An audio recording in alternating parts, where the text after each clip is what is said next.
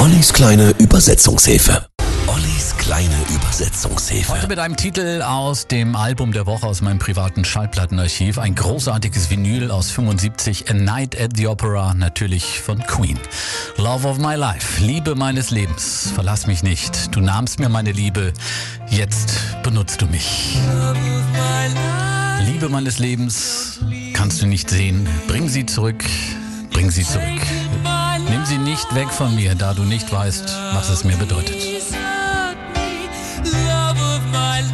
Love of My Life, eine der ja sicherlich schönsten Liebesballaden in der Geschichte des Rock'n'Rolls. Geschrieben wurde der Song natürlich von Freddie Mercury für seine damalige Freundin Mary Austin. Wenn ich älter werde, werde ich an deiner Seite sein, um dich daran zu erinnern, wie sehr ich dich liebe und ich liebe dich immer noch.